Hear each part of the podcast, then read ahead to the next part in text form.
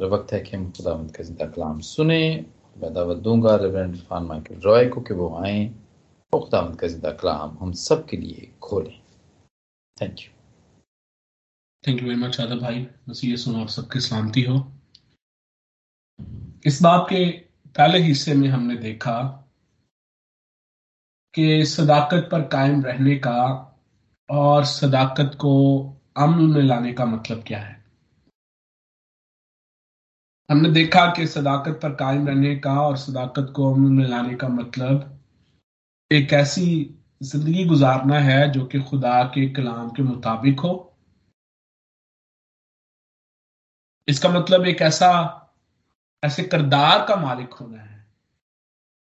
या अपने करदार को यस्सु के करदार के मुताबिक ढालने का मतलब सदाकत पर कायम रहना और सदाकत को अमल में लाना है। और हमने ये भी देखा कि जो लोग अपनी तमाम तक कमजोरियों के बावजूद ऐसा करने की कोशिश करते हैं दे हैव अर्ज़ दे हैव डिज़ायर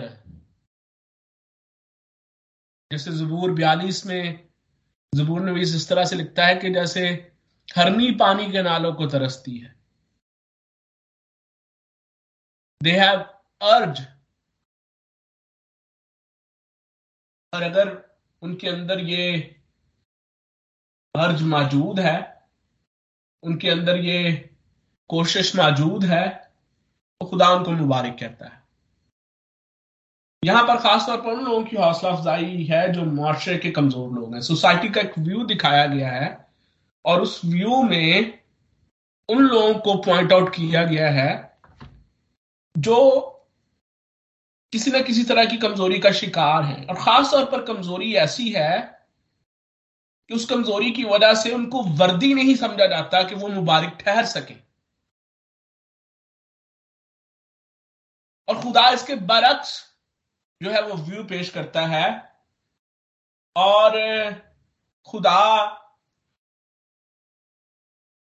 हमारे सामने इस बात को लेकर आता है कि जब मैं उनको अपने खानदान का हिस्सा बनाता हूँ और वो अपने अंदर जो है ये अर्ज़ ये डिज़ायर रखते हैं कि वो सदाकत पर कायम रखे, रहें और सदाकत को अमन में लाएँ तो फिर वो मुबारक हैं।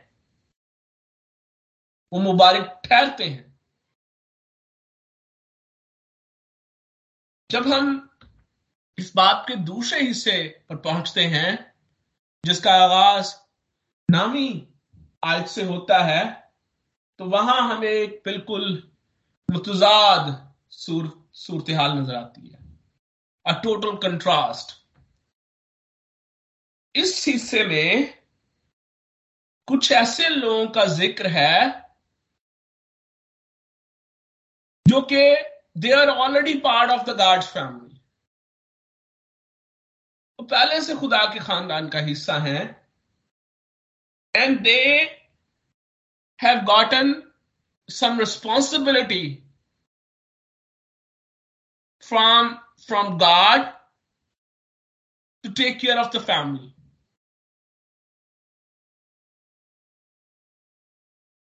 उनको एक ज़िम्मेदारी सौंपी गई है।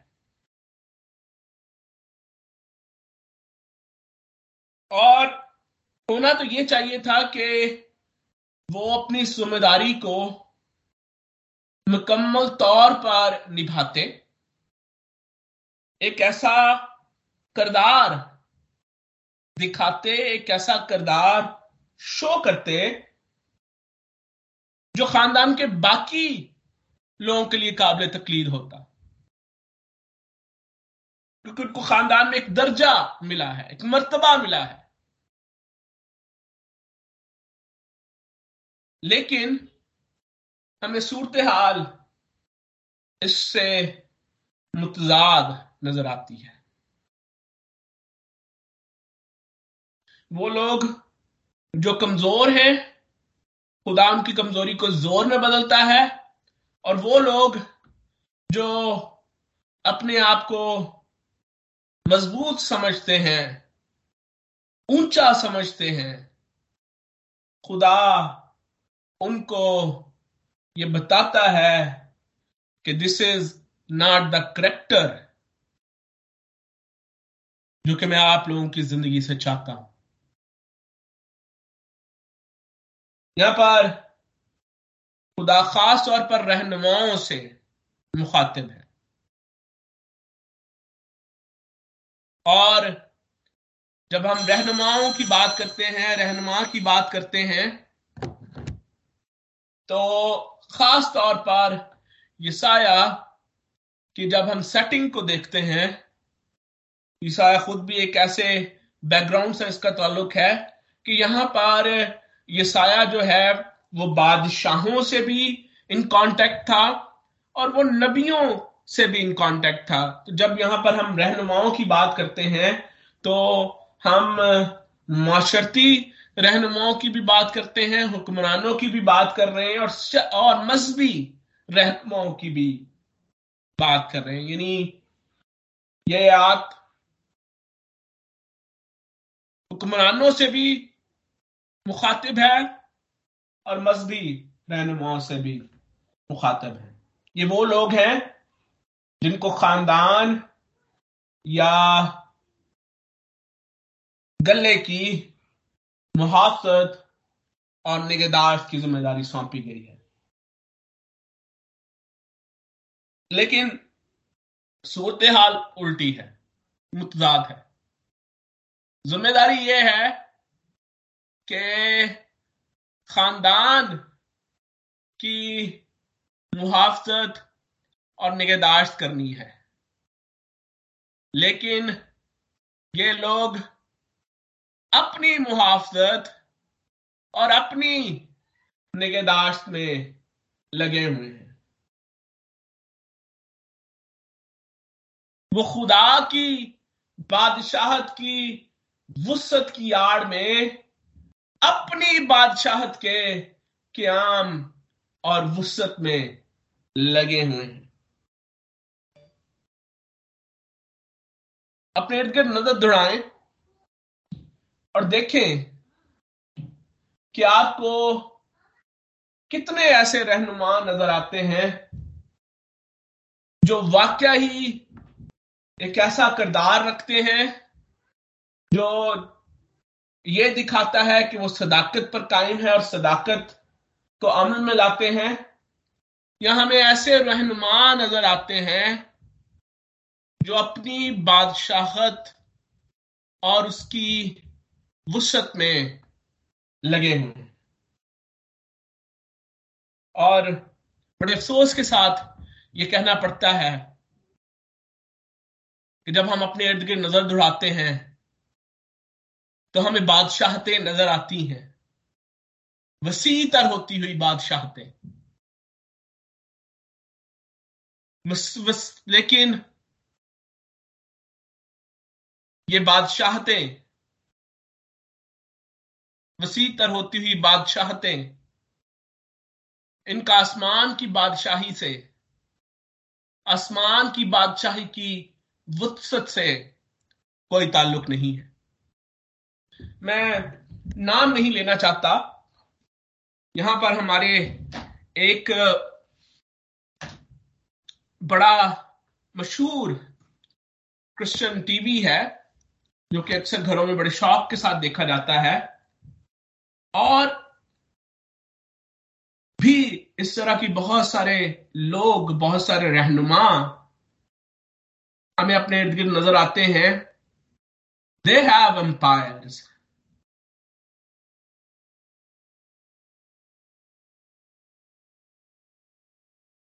they live a life of a prince और अब यहाँ पर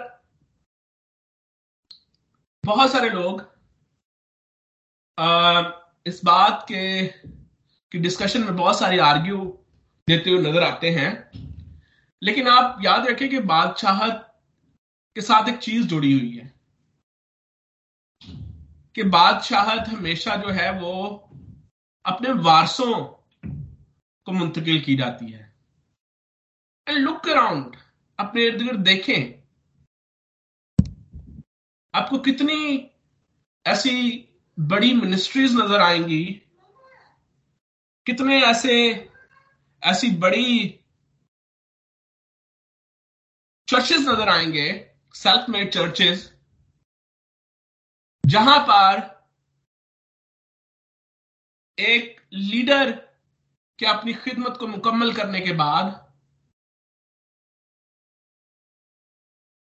मिनिस्ट्री जो है, वो किसी ऐसे शख्स को सौंपी जाती है जो कि उनके खानदान का हिस्सा ना हो। तो 90 परसेंट आपको अपने इर्द गिर्द ऐसे, ऐसी मिनिस्ट्रीज नज़र आती हैं और मैं उनको अंपायर्स ही कहता हूँ, जो कि आगे अपने खानदानों में मुंतकिल की जाती हैं। जिससे ये बात करने का मकसद मेरा ये था कि बादशाह के साथ हमेशा ये चीज़ जुड़ी होती है कि वो अपने, अपनी नस्ल में मुंतकिल की जाती है। इसी लिए यहाँ पर मेरा आर्ग्यूमेंट ये है कि खुदा की बादशाहत को कायम करने और उसकी वसत में लगे रहने की बजाय ऐसे रहनुमा हैं जो अपनी बादशाहत कायम करने और उसकी वसत में लगे हुए नज़र आते हैं A very harsh language is used here. ऐसे रहनुमाओं के लिए सख्त अल्फाज यहाँ पर इस्तेमाल हुए हैं and these words are not coming from a angry prophet from a angry minister these words are coming from the mouth of God. और जब आप सतावनवा चैप्टर चैप्टर 57 पढ़ेंगे तो फिर आपको अंदाज़ा होगा कि why God is so angry इनकी नाकामी की वजह से, इनके किरदार की नाकामी की वजह से क्या तबाही हुई है?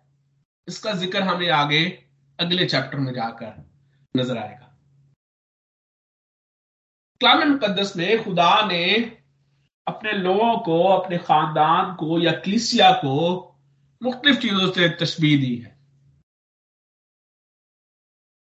खुदा क्लिसिया को, अपने खानदान को, अपने लोगों को पाकिस्तान कहता है, खेत कहता है, गल्ला कहता है, दुल्हन कहता है, मुख्तलिफ़ तशबीहात हैं। और ये सारी की सारी तशबीहात जो हैं इलस्ट्रेशन जो हैं सिंबलिज्म जो है, ये काफ़ी मानी खेज है।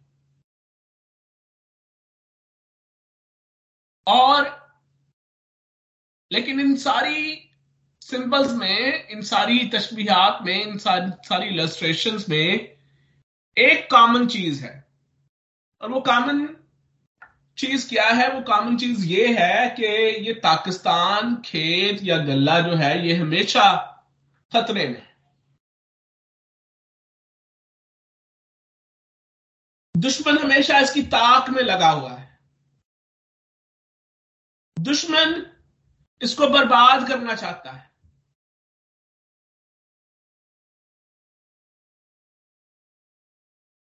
और इसीलिए ये हुक्मरान, ये रहनुमा मुकर्र हुए हैं ताकि वो गले की, पाकिस्तान की, खेत की मुहाफत कर सके।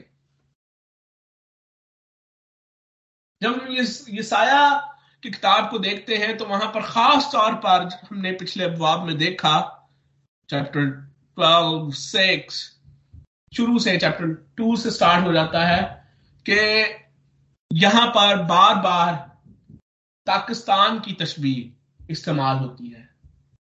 और इस पाकिस्तान को हमेशा खतरा अल्लाह है।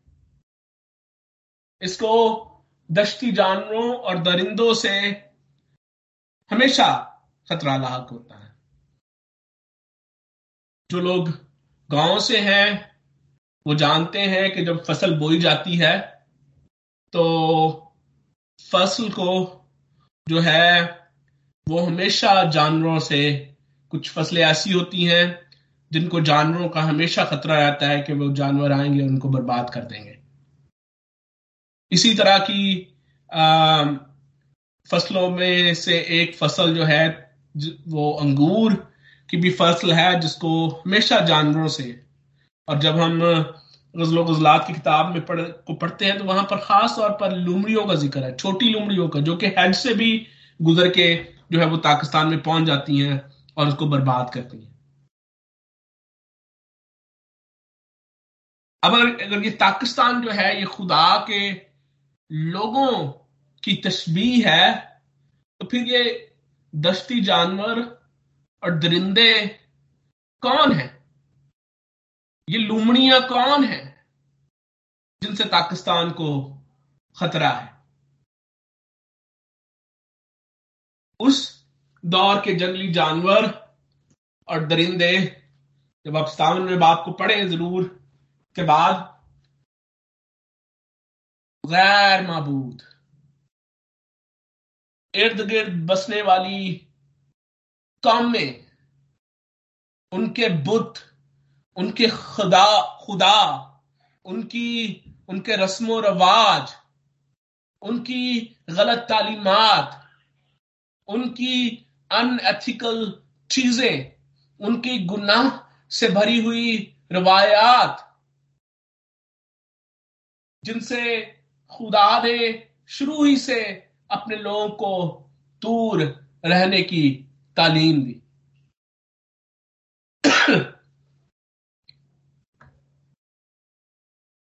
और ये बड़ी दिलचस्पी की बात है कि आज के दौर में भी जो आज का पाकिस्तान है, आज के दौर के खुदा के लोग हैं, उनको भी दी चीज़ों से खतरा है। उनको भी गलत तालीम से खतरा है। गलत रस्म रवाज से खतरा है। जदीद दौर की गलत बातों से खतरा है। और मेरे ख्याल के मुताबिक, मेरी नाकस राय के मुताबिक ये मेरा ओपिनियन है, आज के दौर का सबसे बड़ा मसला गलत तालीम है, जो कि लोगों तक पहुँचती है, उनके ईमानों को डामाडोल करती है और नज़र ये आता है, देखने में ये लगता है कि शायद ये तालीम ही सबसे बेहतर है। लेकिन अंदर से वो तालीम क्या असर दिखा रही होती है, उसका भी ज़िक्र हमें यहाँ पर नज़र आता है। अब ये साया जब हम पाँच बाप को पढ़ते हैं तो जो मैं बात आपके साथ कर रहा था तो वहाँ पर पाकिस्तान का गीत है। हमने इसको बड़े डिटेल में देखा। तो वहाँ पर ये साया ज़िक्र करता है, जब अगर आप ये साया पाँच बाप, आप उसको निकालें और उसको पढ़े तो लिखा है कि पाकिस्तान लगाने वाले ने जरखेज पहाड़ पर पाकिस्तान लगाया। मेहनत की, पत्थर निकाले। उसके गिर्द बाढ़ लगाई। और इतनी मेहनत करने के बाद, इतनी जद्दोजहद करने के बाद, अब उम्मीद क्या है कि उसमें क्या होगा? अच्छे अंगूर लगेंगे। लेकिन उसमें क्या लगा? जंगली अंगूर।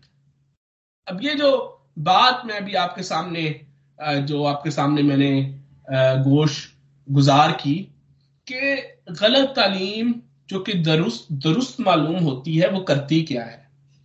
अब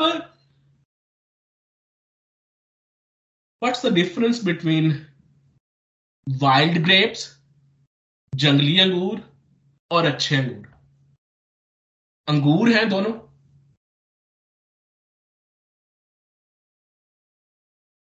हम अक्सर कहते हैं जी खुदा का कलाम है वो भी ਅਸੀਂ ਤੇ ਖੁਦਾ ਦਾ ਕਲਾਮ ਸਮਝ ਕੇ ਹੀ ਜਿਹੜਾ ਹੈ ਨਾ ਉਹ ਉਹਨੂੰ ਉਹਨੂੰ ਕਰੀਦਾ ਹੈ सुनीदा है या कबूल करीदा है जिस तरह से भी आप उसको कहना चाहें लेकिन वन प्रोडक्शन क्या है व्हाट डज गॉड वांट कि अच्छे अंगूर लगे और पैदा क्या हो रहा है? जंगली अंगूर। अब ये आई डिड सम रिसर्च ज़्यादा टाइम मैंने स्पेंड नहीं किया और ना ही मैं यहाँ पर ज़्यादा टाइम स्पेंड करना चाहता हूँ। जस्ट फॉर योर इंटरेस्ट के जंगली अंगूरों और अच्छे अंगूरों में फ़र्क क्या होता है? जंगली जो वाइल्ड ग्रेप्स हैं, बेशक वो देखने में एक जैसे लगते हैं, ठीक है? लेकिन वाइल्ड ग्रेप्स जो हैं, ये साइज़ में छोटे होते हैं। They are not up to the mark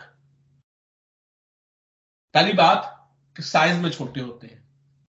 wild grapes जो है दे आर मोर साव खट्टे अंगूर होते हैं। और उसके मुकाबले में जो अच्छे अंगूर हैं, वो मीठे अंगूर होते हैं। इनकी जो स्किन है, ये ज़्यादा सख्त होती है। एंड दैट्स वेरी इंटरेस्टिंग कि इनकी जो स्किन है जंगली अंगूरों की, ये ज़्यादा सख्त है। हार्ड स्किन्ड जैसे कहा जाता है। किसी चीज़ का असर नहीं होता।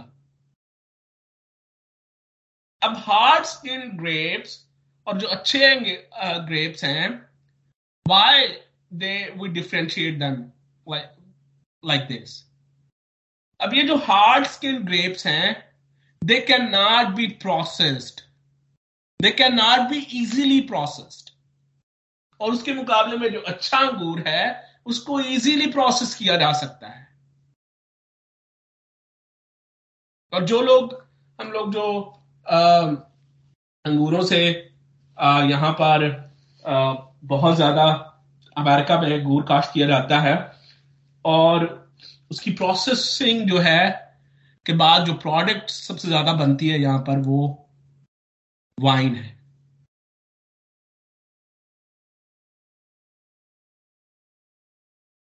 जंगली अंगूर वाइन के लिए इस्तेमाल नहीं होते। वो जो अंगूर पाकिस्तान में लगाए जाते हैं, मेहनत की जाती है, उनको हिफाजत के साथ रखा जाता है। और फिर अप टू द मार्क जब वो होते हैं, उनको प्रोसेस किया जाता है। प्रोसेसिंग बहुत अहम है। क्योंकि प्रोसेसिंग के बाद प्रोडक्ट बनती है। खुदा हमें जिस प्रोडक्ट में बदलना चाहता है जो जो प्रोडक्ट खुदा हमसे चाहता है, उसके लिए प्रोसेसिंग बहुत ज़रूरी है। जंगली अंगूर प्रोसेस नहीं किए जाते। कुछ लोगों को खट्टी चीज़ें पसंद होती हैं तो वो इनसे खट्टे जैम या इस तरह की जालीस वो बनाते हैं।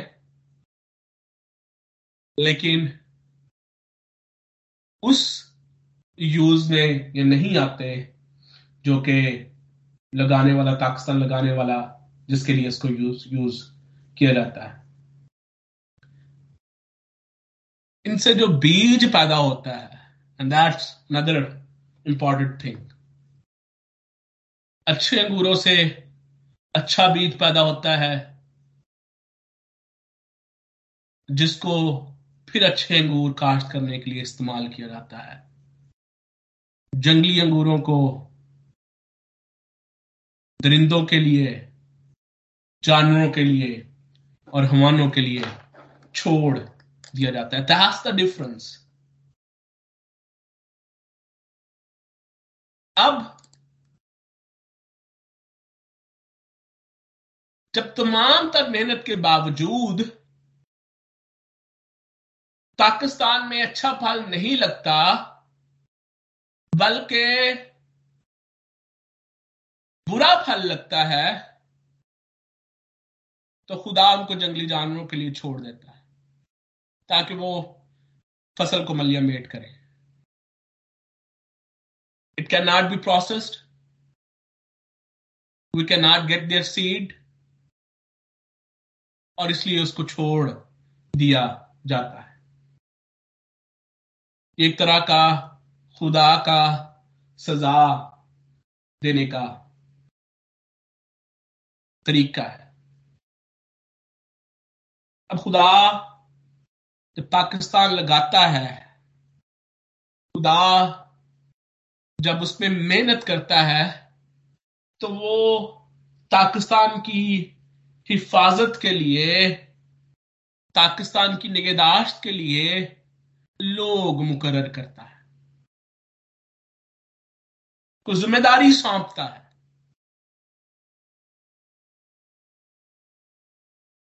जिस तरह से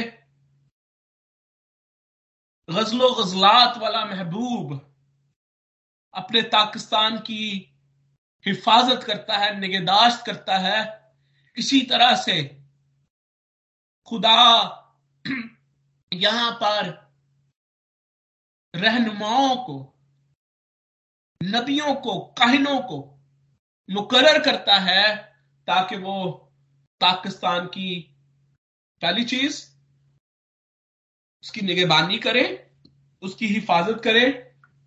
और दूसरी चीज़ के वो उसको, उसकी निगहदाश्त करे। अब दो यहाँ पर किरदार हैं जो कि अदा करने हैं। एक, निगेबानी का। निगेबानी का मतलब यह है कि आपने खतरे को भांपना है, कि इर्द गिर्द खतरा क्या है। किन चीज़ों से खतरा है? किन जानवरों से खतरा है? और निगहदाश्त क्या है? नर्चरिंग। अच्छी खुराक दी जाए। अच्छी काश्तकारी के सुनहरे असूल अपना, अपनाए जाए। पाकिस्तान में हम 75 परसेंट एग्रीकल्चर एग्रीकल्चर लैंड है, जहाँ पर हम हम याद है कि, हमें याद है कि लोग जो है वो एग्रीकल्चर डिपार्टमेंट से आया करते थे और वो काश्तकारी के सुनहरे असूल सिखाया करते थे कि अगर आप इन सुनहरे असूलों पर अमल करेंगे तो आपकी फ़सलें बेहतर होंगी। आप ज़्यादा फ़सल हासिल करेंगे।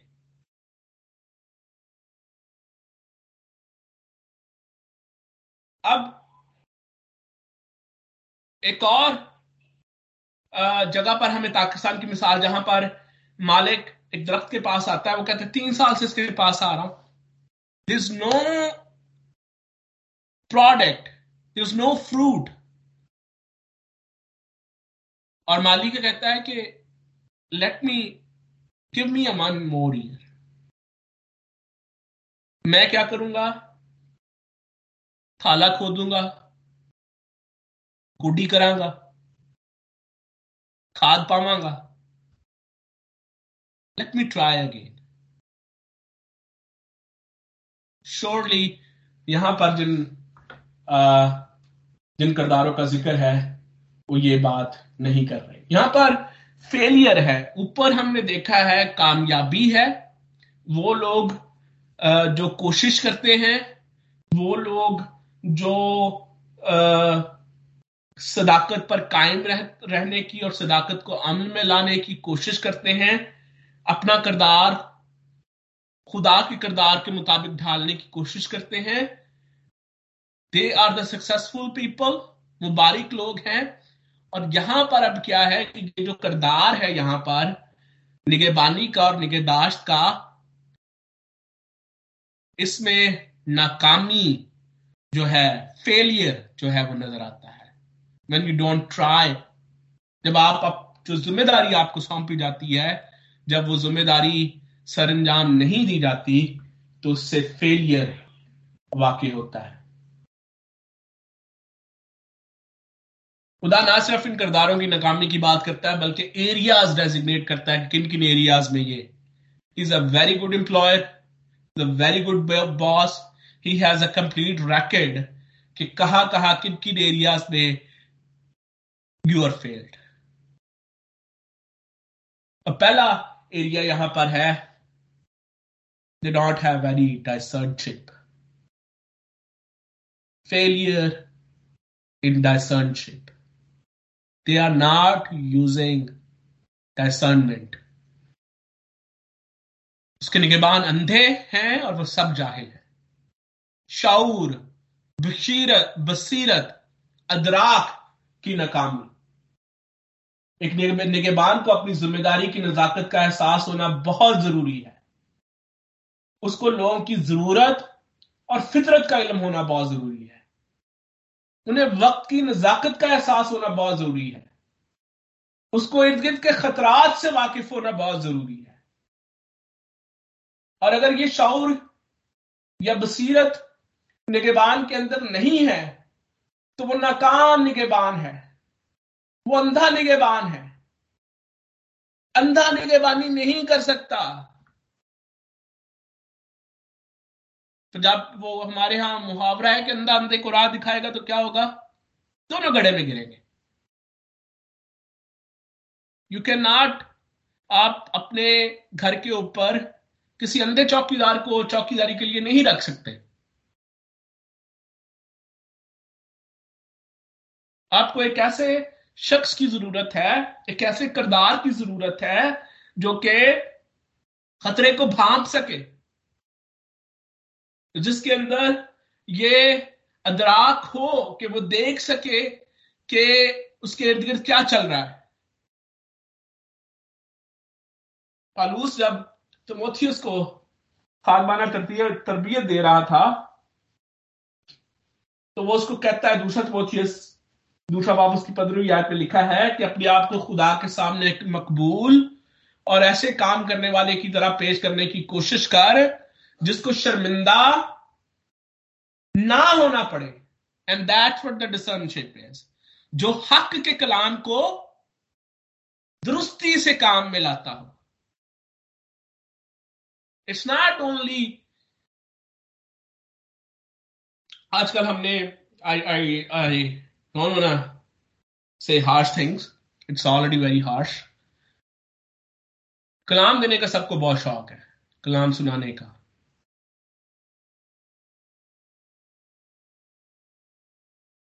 और अक्सर I don't I don't blame anyone हम सब उस पर शामिल हैं हमारे कलाम बसीरत शौर और दराग से परे होते हैं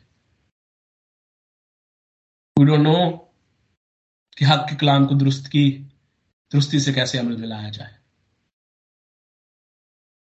and that where it's not it's not their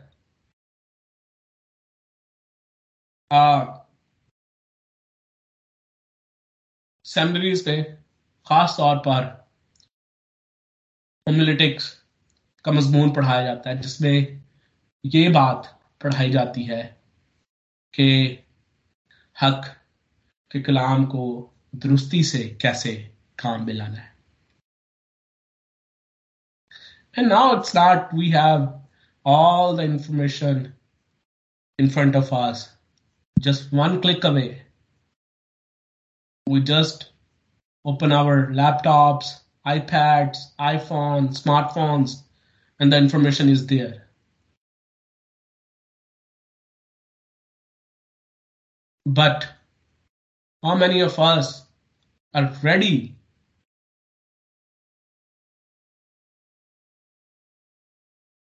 to learn and process this information? कितने इस बात की ज़िम्मेदारी को महसूस करते हैं दूसरी यहाँ पर जो एरिया है वो ये है कि वो सब गूँगे कुत्ते हैं जो भौंक नहीं सकते।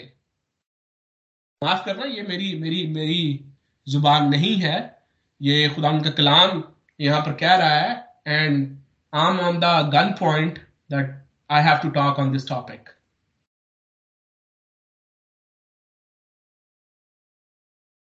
वो वो सब के सब गूँगे कुत्ते हैं जो भौंक नहीं सकते। हम आज के दौर से आज के दौर में इस बात से बाखूबी वाकिफ है कि जो लोग लाइव स्टॉक रखते हैं भेड़े रखते हैं उनकी रखवाली के लिए कुत्ते रखते हैं। और वो कुत्ता क्या करता है? वो रखवाली का काम किस तरह से सरंजाम देता है? Obviously they are different levels different kind of breeds are there जिनको मुख्त तरीकों से, से, से इस काम के लिए तरबियत दी जाती है। But but the main idea behind कि अगर लाइफ स्टॉक को, भेड़ों को किसी चीज़ से खतरा है तो ये कुत्ते जो है, ये भौंक कर इंतबा करते हैं, तंबी करते हैं वार्न करते हैं कि there is a danger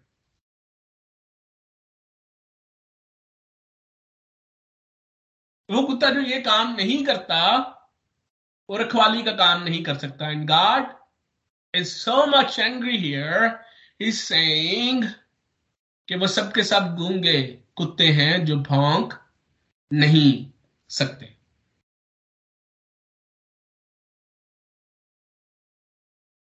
They are not doing their job. आजकल हम एक बड़े सेंसिटिव सोसाइटी में रहते हैं।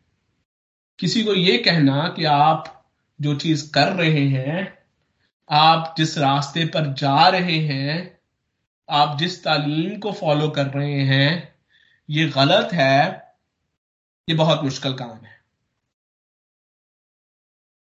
आजकल जब आप किसी की राय से इख्तलाफ करते हैं तो वो अना का मसला बन जाता है। आज के दौर के दौर में माफ़ी मांगना हथ के इज़्ज़त का काम समझा जाता है।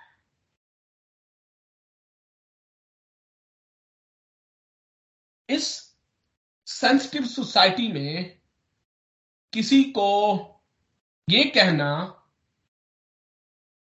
कि आप को इस बात से, इस गलत तालीम से, इस गलत बात से इस गलत ट्रेंड से जो सोसाइटी में चल रहा है, आपको इससे खतरा है।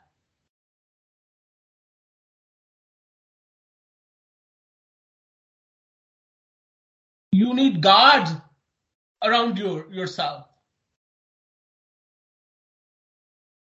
it's ये मुश्किल काम है।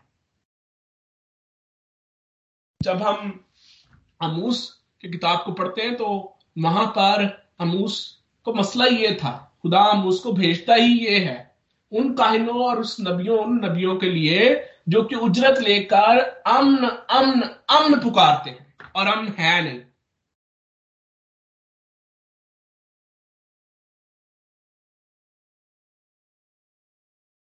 हमारे इर्द गिर्द भी आजकल ये ट्रेंड बहुत ज़्यादा नज़र आता है, जो हमें अमूस की किताब में मिलता है। और भी बहुत सारे एरियाज़ हैं जिनको यहाँ पर सिक्स एरियाज़ खास तौर पर जिनको यहाँ पर टच किया गया है।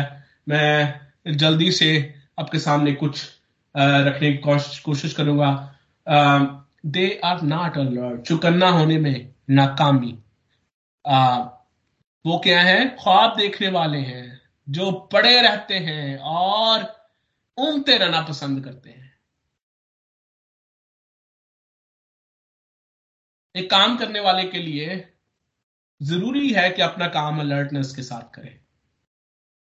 जब एम्प्लॉयर हम जो we all have experience of working in in a company in an organization somewhere जहाँ पर एक्सपेक्टेशंस ये होती है कि जब आपको कोई काम दिया जाता है you have to do it with alertness जो लोग अलर्टनेस के साथ काम नहीं करते they are not the hard working employees अब होता यह है कि एक ही काम कितने सालों करते रहने की वजह से आप उस काम में इतने स्किल्ड हो जाते हैं, इतने माहिर हो जाते हैं कि आप अलर्टनेस के बगैर भी वो काम कर लेंगे।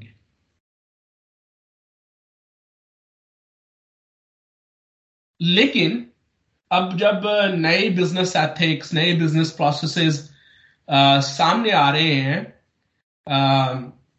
खासतौर पर आपने कभी डेव ऑप्स का नाम सुना हो development and processing development and operations तो उसमें उसमें यह कहा गया है कि अगर आप एक रूटीन के मुताबिक काम करते जा रहे हैं,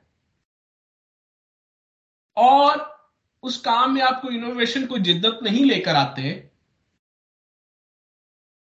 और आप परफॉर्मेंस अपनी उसमें बेहतर नहीं करते it means you need some kind of improvement plan क्योंकि आप उस अलर्टनेस के उस लेवल पे नहीं है जिस लेवल पे आपको होना चाहिए। और जब हम पे यहाँ पर यही प्रॉब्लम जो है, वो दिखाई गई है। ख्वाब देखने वाले जो पड़े रहते हैं और उनके रहना पसंद करते हैं। अब दो तरह के ख्वाब देखने वाले लोग होते हैं। एक वो है जो जागती आँखों से ख्वाब देखते हैं और फिर उन ख्वाबों को पूरा करने के लिए मेहनत करते हैं। और एक जो है वो जो रात को सोते वक्त या सोते हुए ख्वाब देखते हैं और फिर उन ख्वाबों की ताबीर के लिए परेशान रहते हैं। अनकर्ष ये किया जाता है कि आप जागती आँखों से ख्वाब देखें और फिर उनको पूरा करने के लिए के पीछे भागे। यसु मसीह ने दस कुवारियों की मिसाल दी। सुस्त थी और अकलमंद थी।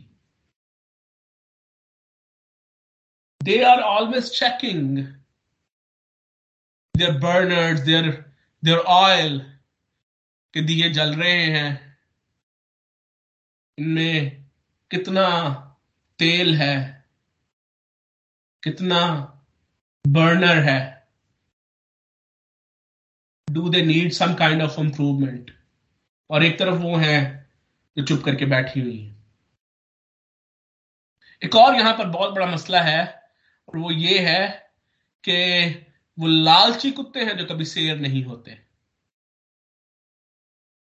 No contentment and that is word of the I think one of the biggest problem of our modern society. We are not content people. कनायत करने वाले लोग नहीं है हम दौलत की मोहब्बत दौलत के पीछे भागना कहा जाता है कि बहुत सी बुरा बुराइयों की जड़ है हम जिसम ने कहा कि कोई शख्स दो मालकों की खिदमत नहीं कर सकता।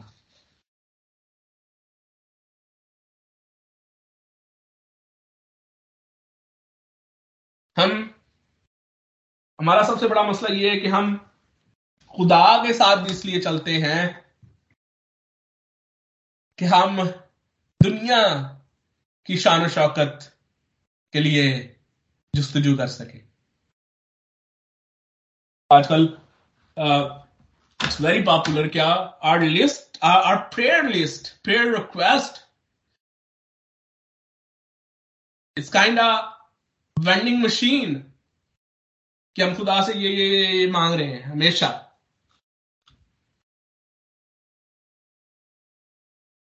जब शैतान ने यसु मसीह की की आजमाइश की तो वो एक पहाड़ पर ले गया। खड़ा करके कहा कि अगर तू झुककर मुझे सुजदा कर दे तो दुनिया की ये सारी चीज़ें मैं तुझे दे, दे दूँगा। Is asking to do the things that he stop doing जो उसने ये कहा कि नहीं करनी कोई शख्स दो माल को खिदमत नहीं कर सकता।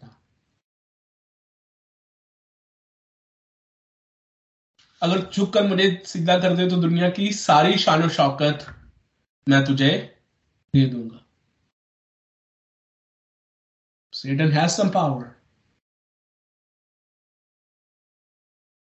लगता यह है कि दुनिया की शाकुत चौकत, शान शौकत का सरदार वही है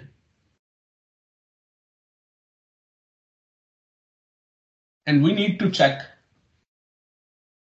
कि हम किस सरदार की तरफ़ जो है इंक्लाइंड है।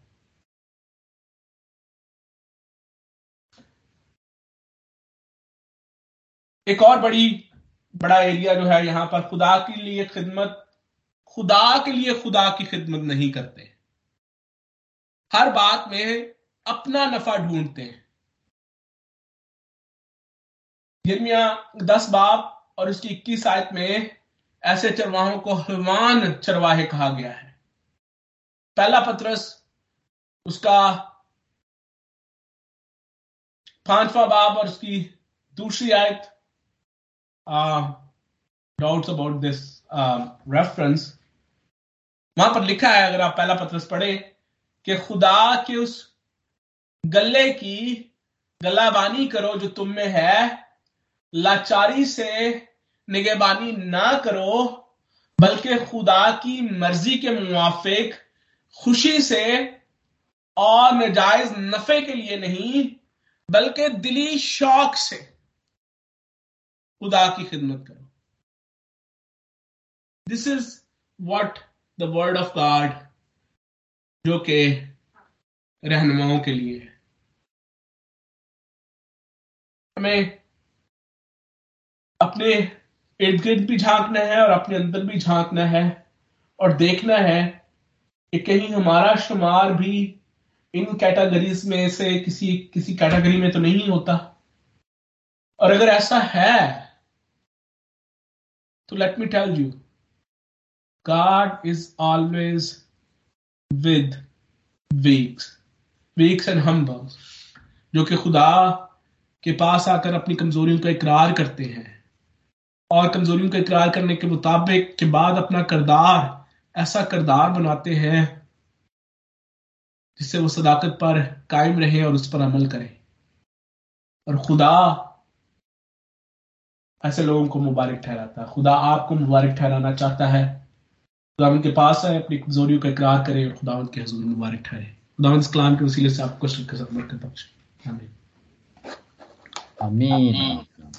Thank you very much. Uh, for the blessed uh, message. Thank you very much.